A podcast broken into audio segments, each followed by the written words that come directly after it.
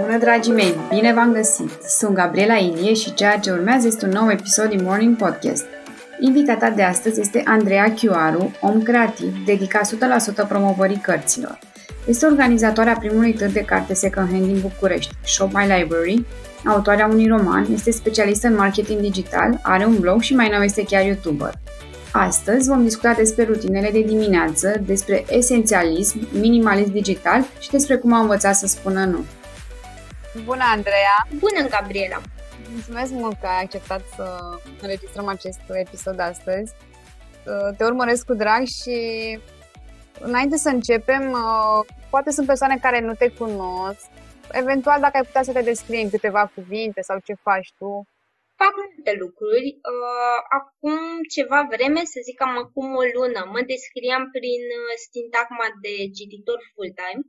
Între timp mi-am scos eticheta asta pentru că mi s-a părut că mă limitez cumva, pentru că dincolo de fată care citește mult, mi se pare că fac și multe, multe alte lucruri. Lucrez în marketing digital, îmi place foarte mult uh, partea asta de strategie pentru social media, partea de uh, creare de conținut uh, și am un blog, recent m-am apucat de YouTube, deci, cum ziceam, fac destul de multe lucruri. Uh, uite, eu te-am, uh, mi-am dorit foarte mult să stăm de vorbă pentru că uh, te admir foarte mult că ai reușit să creezi o, o comunitate în jurul tău și în comunitatea asta este un engagement foarte mare, adică oamenii chiar își spun ce au pe suflet, comentează, se implică, uh, mulți spun că le-ai schimbat, chiar am citit de curând că le-ai schimbat obiceiurile. Cum ai reușit uh, toate astea? Cred că a venit totul foarte natural și eu am teoria asta că dacă tu mergi către oameni și te deschizi și ești vulnerabil, ei îți vor răspunde cu vulnerabilitate înapoi. Ce mi-am dorit eu uh, foarte mult a fost să motivez oamenii să citească și atât. Pe mine nu prea m-a interesat să citească aceleași cărți pe care eu le citeam, pentru că mi-am dat seama că nu mă interesează neapărat ca cineva să-mi trimită un uh, mesaj și să-mi spună am citit cartea asta la recomandarea ta și vai cât de mult mi-a plăcut. Ce mă interesează să creez niște legături autentice, eventual niște legături mutate în offline, în care cineva să vină la un eveniment al meu și să-mi spună Andreea, tu ai reușit să-mi schimbi obiceiurile datorită ție citesc 10 minute.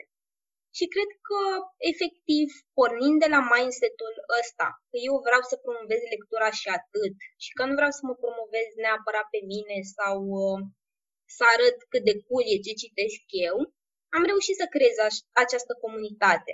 Nu cred că am urmat o rețetă sau că e un secret acolo. Poate ajută și faptul că eu lucrez în social media, că am făcut strategie atât pentru branduri personale, cât și pentru small businesses, zic așa, și poate că m-a ajutat și experiența asta, pentru că e foarte probabil să fie lucruri pe care le-am înglobat în strategia mea de conținut într-un mod natural, fără să fac un research efectiv gândindu-mă la mine ca la un client. Spune ceva de evenimente. Ce fel de evenimente faci? Organizez un uh, târg de carte second hand, se numește Shop My Library.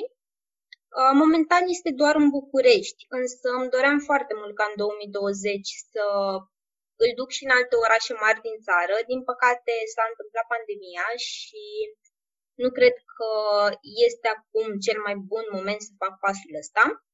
Conceptul uh, târgului este acela al unui uh, yard sale pentru că vedeam continuu evenimente de tipul uh, Shop My Closet, de la diferite influencerițe, să zic așa, sau creatoare de conținut din zona de fashion.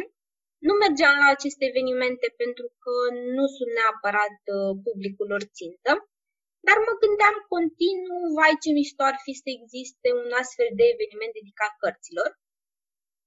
Și atunci am decis să îl fac eu. Am început asta în noiembrie 2018. Uh, deci târgul ar împlini acum 2 ani. Planul inițial era să-l fac o dată pe lună, s-au tot întâmplat lucruri și acum sunt, cred că, la 14 ediție în 2 ani, deci... O dată la două luni, da. Aproape. Cam o dată la două luni, da. El uh, este într-un format fizic, adică se întâlnește lumea undeva, să înțeleg. Uh, da, pentru că ce mi-am mai dorit eu foarte, foarte mult a fost să folosesc uh, platformele precum Instagram-ul și Facebook-ul ca să aduc oamenii în offline, pentru că pe mine mă încarcă foarte mult de energie să interacționez cu oamenii în offline, deși sunt super introvert și nu sunt genul care merge pe la evenimente foarte mari. Atunci când îl organizez eu și cumva oamenii vin și vorbe- vorbesc cu mine, cum îți ziceam, mă încarcă mult mai mult să vină cineva și, nu știu, să-i văd zâmbetul și să-mi zică că, uite, ai reușit să faci o schimbare pentru mine, decât să-mi dea un mesaj care, de multe ori, oricât de frumos ambalat ar fi, nu transmite acea emoție. Uh, nu transmite energia aia pe care o ai când uh, stai față în față cu cineva, probabil. Probabil că da. Așa e, când suntem în contact uh, mai aproape fizic, e și o energie pe care o transmite, care digital e mai, e mai complicat. În special, probabil, prin text, când uh, un mesaj, dacă sunt la târg, sunt foarte deschisă să ascult feedback-ul. În schimb, dacă citesc un mesaj, poate că îl citesc atunci când fac altceva și nu sunt 100% deschisă uh-huh. să prind povestea persoanei cu care vorbesc. Da, corect. Uh, și dacă eu mi-aș dori să particip la acest târg, unde, cum aș putea să procedez? Uh, este un târg destul de organizat. Să zic așa, prima ediție a fost între prieteni, efectiv mi-am dorit să dau drumul și le-am scris câtorva prieteni despre care știam că au bloguri de carte și că au uh, destul de multe cărți la care ar vrea să renunțe. Acum e mult mai organizat uh, și în ideea în care locurile se ocupă destul de rapid. Practic există două moduri de a participa. Poți să participi ca expozant și să îți vinzi cărțile din propria bibliotecă sau poți pur și simplu să participi ca vizitatori. Pentru vizitatori accesul este gratuit. Avantajul este că poți să găsești pe de-o parte cărți care nu mai sunt în librării, pe de altă parte poți să găsești cărți noi sau pe care ai vrea să le citești la prețuri mult, mult mai mici decât în librării. Și mie mi se pare că în felul ăsta reușesc să accesibilizez lectura dincolo de promoțiile astea de tipul 50% la orice carte, cum uh, fac librăriile online, care mie personal uh, nu îmi plac pentru că mi se pare că devalorizează așa puțin lectura. Da, și plus că poți să și întâlnești persoane care au aceleași pasiuni cu tine, să stai de vorbă, să ceri o părere, să... Cred că aduce mult mai multe, mult. da, multe beneficii. Foarte interesant. Mi-aș dori și eu să particip. Am, am o, o tonă de cărți. Aștept cu drag. Andreea, uite, motivul principal sau de la care a plecat ideea acestui podcast este să aflăm rutina ta de dimineață. Ești o persoană matinală? Absolut deloc, recunosc mă ajută și faptul că mă ajută sau mă încurcă, depinde cum vezi, faptul că lucrez de acasă și atunci pot să îmi setez diminețile așa cum vreau eu. Asta sună bine diminețile așa cum vrei tu. Cum arată o dimineață perfectă pentru tine? Zice neapărat o dimineață perfectă, dar uh, mi-am creat un obicei în care să îmi fac aceste dimineți perfecte și practic lucru pe care îl fac în fiecare dimineață în măsura posibilităților, dacă nu am întâlniri dimineața, este să citesc. Practic înlocuiesc statul pe telefon. Era un obicei înainte ca atunci când îmi beam cafeaua să stau pe Instagram, să răspund la mesaje, să mai văd ce au postat alte persoane pe care le urmăresc. Și acum am făcut această schimbare de perspectivă. În momentul în care îmi iau cafeaua, îmi deschid cartea și citesc câteva pagini. De obicei dimineața citesc non-ficțiune pentru că mi se pare că mă trezește mai bine și mă ajută să mă concentrez foarte bine în parcursul zilei. Uh, ce carte citești acum? Gândire rapidă, gândire lentă de Kahneman. Nu am citit foarte mult, am început-o acum câteva dimineți, uh, să zic 70-80 de pagini. A, eu m-am... Pentru mine e o adevărată provocare cartea asta. Am ajuns la jumătate și nu mai reușesc să, să trec de acolo pentru că sunt foarte multe studii și prima parte care explică cele două sisteme de gândire e mai mult așa o poveste. După loc devine mai teoretic și de multe ori mai dificil. Ție cum ți se pare? Până acum mi se pare foarte accesibilă. Am fugit foarte mult de Kahneman. E genul de carte pe care o luam și spuneam o să o citesc luna viitoare, o să citesc luna viitoare, luna viitoare sunt ceva mai liberă, o să citesc Kahneman. Uh, și am tot fugit de ea. Uh, începutul mi se pare super accesibil. Uh, nu știu dacă tu ai citit uh, Taleb. Uh, eu am nu, încep... mi-am cumpărat, dar nu am citit. Uh, pandemie lebăda neagră și, sincer, mi-a scurt-circuitat creierul grav. Nu pot să citesc mai mult de 10 pagini. Uh, da, știu. Păi, și eu am început-o și eu, eu vreau să găsesc și antifragil, dar nu mai găsesc în librării. Uh, Lepăda neagră o am și eu, am citit la fel ca tine vreo 10 pagini, am văzut că este uh, dificilă și am zis că aștept un moment potrivit care încă n-a apărut. Am citit mai mult, cred că am citit aproape de 100 de pagini. Am lăsat-o gândindu-mă la fel ca la Kahneman, că o să vină o lună mai liberă, dar între timp am decis să o las de tot câțiva ani pentru că nu mi se pare că efortul pe care îl depun mi-aduce ceva imediat. Știu că e un soi de instant, instant gratification, dar uh, nu mă pot abține. Da, așa e. Uite, totuși, eu din Kahneman am învățat și niște lucruri practice. Uite, de exemplu, m-a ajutat când uh, trebuia să aveam nevoie să colaborez cu un freelancer, să angajez, să zic, pe cineva. Și el spune acolo, descrie o modalitate foarte clară, cum să iei o decizie, nu, să nu te bazezi pe, pe instinct, știi, pe sistemul 1, că ție îți place cum, e, cum uh, rezonezi cu persoana respectivă, ci să notezi. Uh, să-ți faci un uh, 10 puncte, uh, experiență, ce experiență are, ce a mai făcut, cum e, e cum s-a descurcat la probă și la final să pui la punctul 10, uh, rezonezi bine și apoi să faci o sumă și să alegi în funcție de o statistică, adică să nu te iei după intuiția asta că, că dai greș. Și m-a ajutat foarte mult.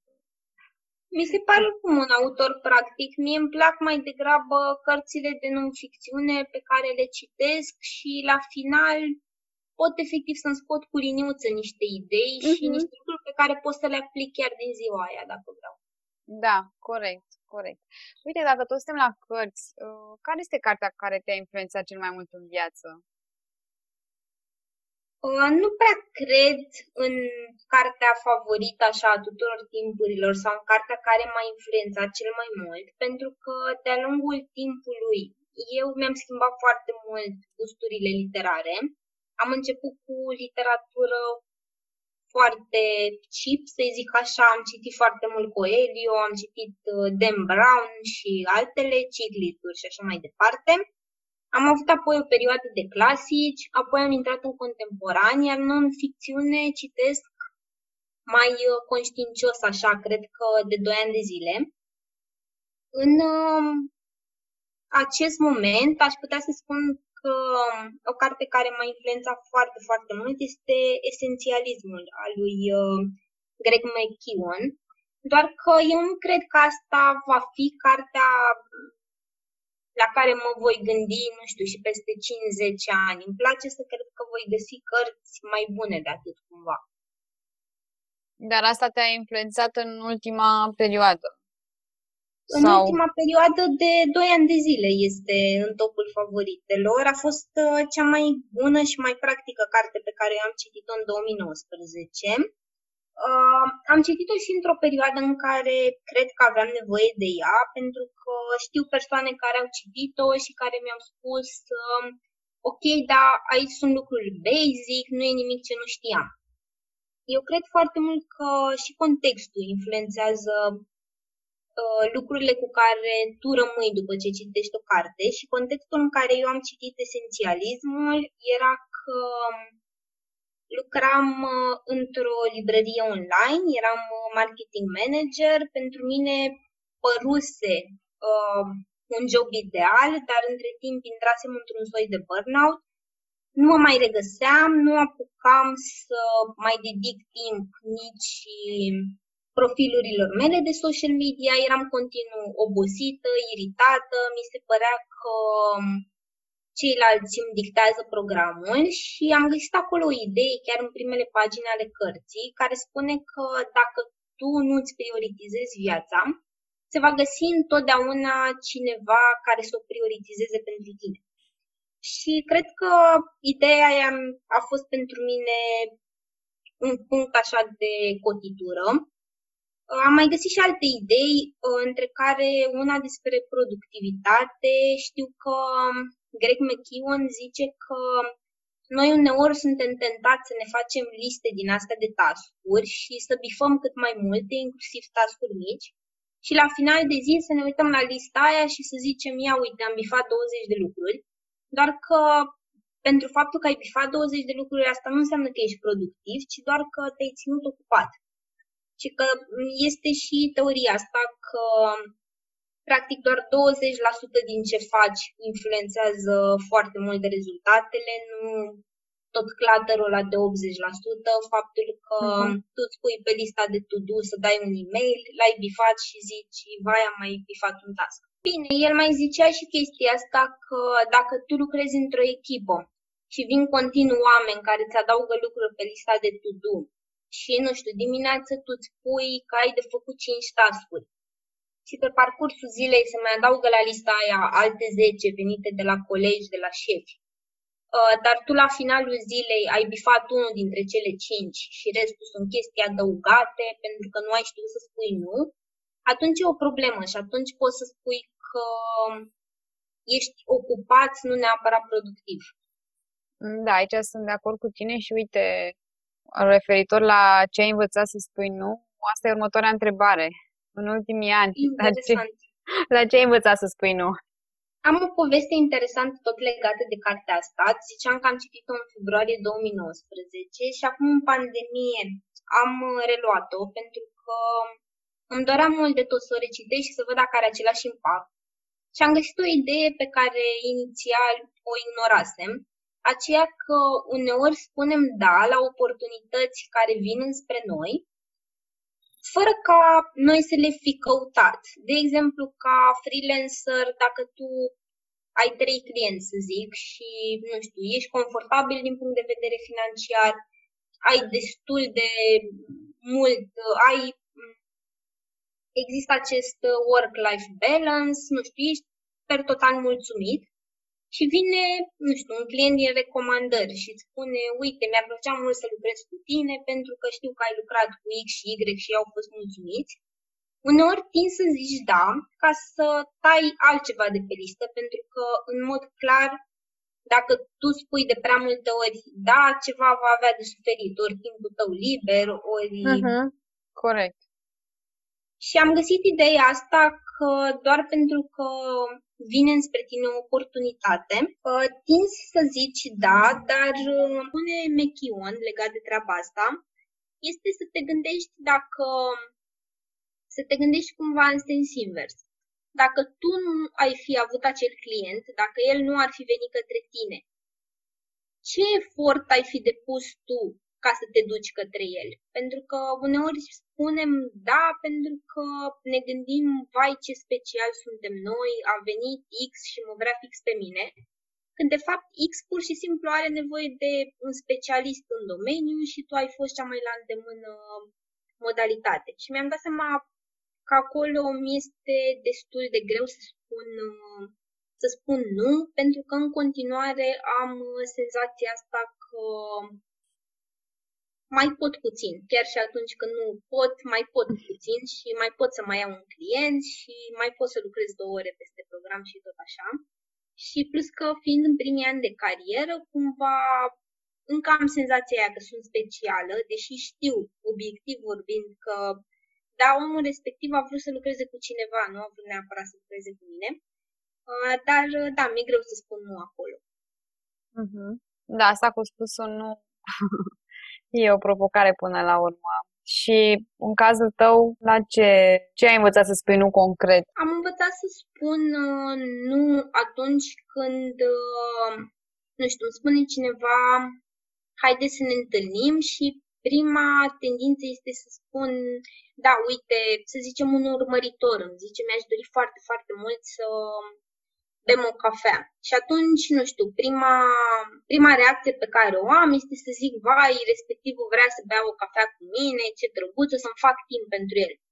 Apoi îmi dau seama că, de fapt, nu e cea mai bună idee și, concret, în, la final de septembrie o să plec puțin cu soțul meu prin țară și inițial nu am vrut să anunț orașele în care mergem pentru că m-am așteptat să-mi scrie urmăritori din orașele respective și după ce am postat că o să ajungem în uh, Cluj, Timișoara uh, și Oradea, am avut așa un uh, inbox full de oameni care mi-au spus că vor foarte mult să mă cunoască. Și, na, inițial mi-a fost alimentat ego ce drăguț că vor să mă cunoască și până la urmă m-am gândit și am formulat un răspuns în care le-am zis că vreau să fie o vacanță, vreau să fie despre mine și soțul meu și că ne vom vedea cu mult drag dacă voi organiza un eveniment în orașul respectiv, doar că acum e vacanța mea și nu vreau să să-mi pun întâlniri. Andreea, care a fost un eșec sau aparent eșec care te-a ajutat sau s-a transformat într-un succes mai târziu? Cred că plecarea mea, de fapt migrarea de la statutul de angajat la statutul de freelancer, Îți ziceam mai la început că eu aveam un job în uh, piața de carte și pentru mine păruse o perioadă de timp un dream job. Uh, și în momentul în care lucrurile au început să nu mai meargă atât de bine, eram foarte dezamăgită și credeam că să plec de acolo cumva ar însemna să, nu știu, să am un eșec destul de mare din uh, punct de vedere al uh, carierei și înduram practic destul de multe lucruri doar ca să nu plec, ceea ce m-a adus într-un burnout.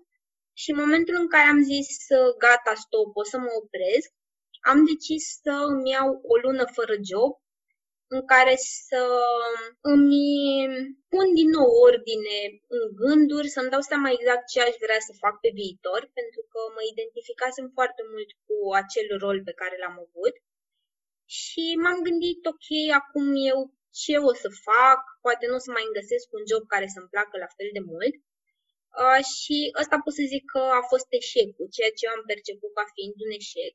Și după am stat, cred că, două săptămâni în care nu m-am gândit foarte mult la un job. Apoi am început să aplic la interviuri și am avut șansa de a găsi clientul pentru care lucrez acum. În momentul în care ne-am văzut, să zic așa, pentru un interviu. Uh, clientul, uh, i-am spus clientului că eu lucrez și pe PFA, că ocazional mai îmi iau și alți clienți, deși am avut statutul de angajat. Și s-a părut foarte, foarte tare ideea asta. Deci în momentul în care am plecat din uh, am plecat de la un job full-time, nu mi-am imaginat imediat, gata, eu o să fiu freelancer, ci pur și simplu lucrurile astea au venit și acum, un an și jumătate mai târziu, îmi dau seama cât de mult s-a modificat în bine viața mea și, practic, îmi dau seama că acum am mult mai mult timp pentru proiectele mele personale, îmi place mult mai mult libertatea pe care o am ca freelancer, îmi place că nu mai pierd două ore pe zi în transportul în comun, cam această balanță între timp petrecut la birou, în care merg pentru întâlniri sau merg ca să creez conținut, și timp pe care îl petrec lucrând de acasă sau de oriunde vreau eu. Uh, și sunt niște lucruri la care eu nu m-aș fi gândit în momentul în care am lucrat ca angajată full-time și atunci când mi-am dat demisia am crezut că nu o să găsesc niciodată un job atât de bun sau care să-mi aducă atât de multe satisfacții. Wow, e super frumoasă povestea ta și, sper, sper, și inspirațională. Și aș vrea să te rog așa pe final, dacă ar fi să ai un billboard pe care toată lumea l-ar vedea, ce mesaj ai pune pe el astfel încât să inspire și pe alții? O întrebare grea. Uh, trebuie să mă gândesc puțin.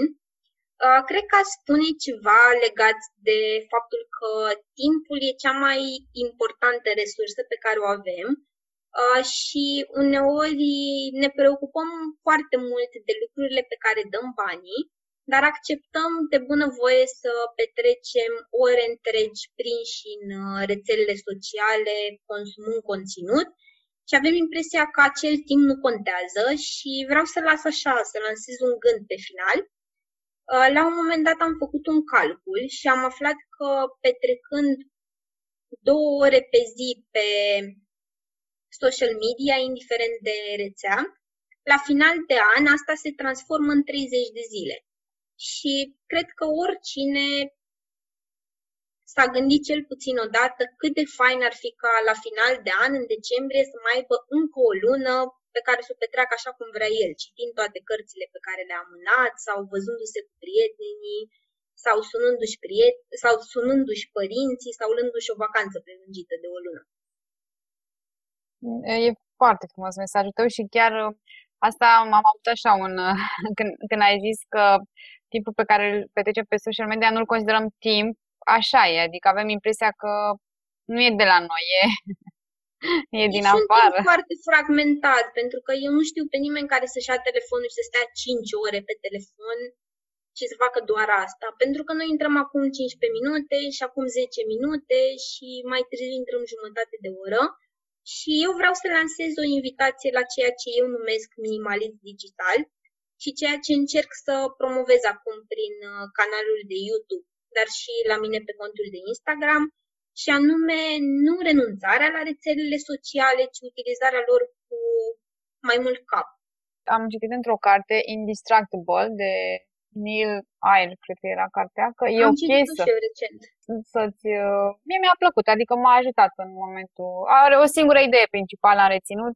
Nu e nicio problemă să stai pe social media, dar programează-ți în calendar când vrei să stai și cu ce intenție. Cam asta am, uh, am reținut. Bine, nu că practic Am reținut, dar n-am pus-o în practică. Și uh, referitor la timp, uite, chiar îți mulțumesc pentru ce ai spus și vin să completez că și eu cred foarte mult, uite, eu, eu militez pentru ideea de a te trezi mai devreme. Eu personal mă trezesc de, de peste 3 ani la 5 dimineața și orele astea pe care le-ai uh, obține dimineața, la fel dacă le aduni, adică să zic că te-ai trezit la uh, 8 și cu două ore mai devreme, două ore jumate pe la 5 jumătate, într-un an de zile ai strânge o mie de ore în plus pe care poți să le folosești la fel cum vrei tu. Așa că dacă facem puțină matematică, găsim niște soluții.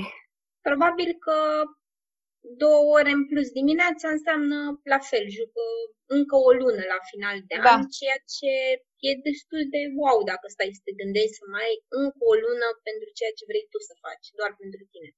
Da, uite, la asta nu m-am gândit. Știu, o lună te trezești mai devreme, o lună din uh, faptul că nu mai stai pe social media, deja ai două luni. Foarte interesant uh, calcul. Sper să, să ajute și pe alții matematica noastră.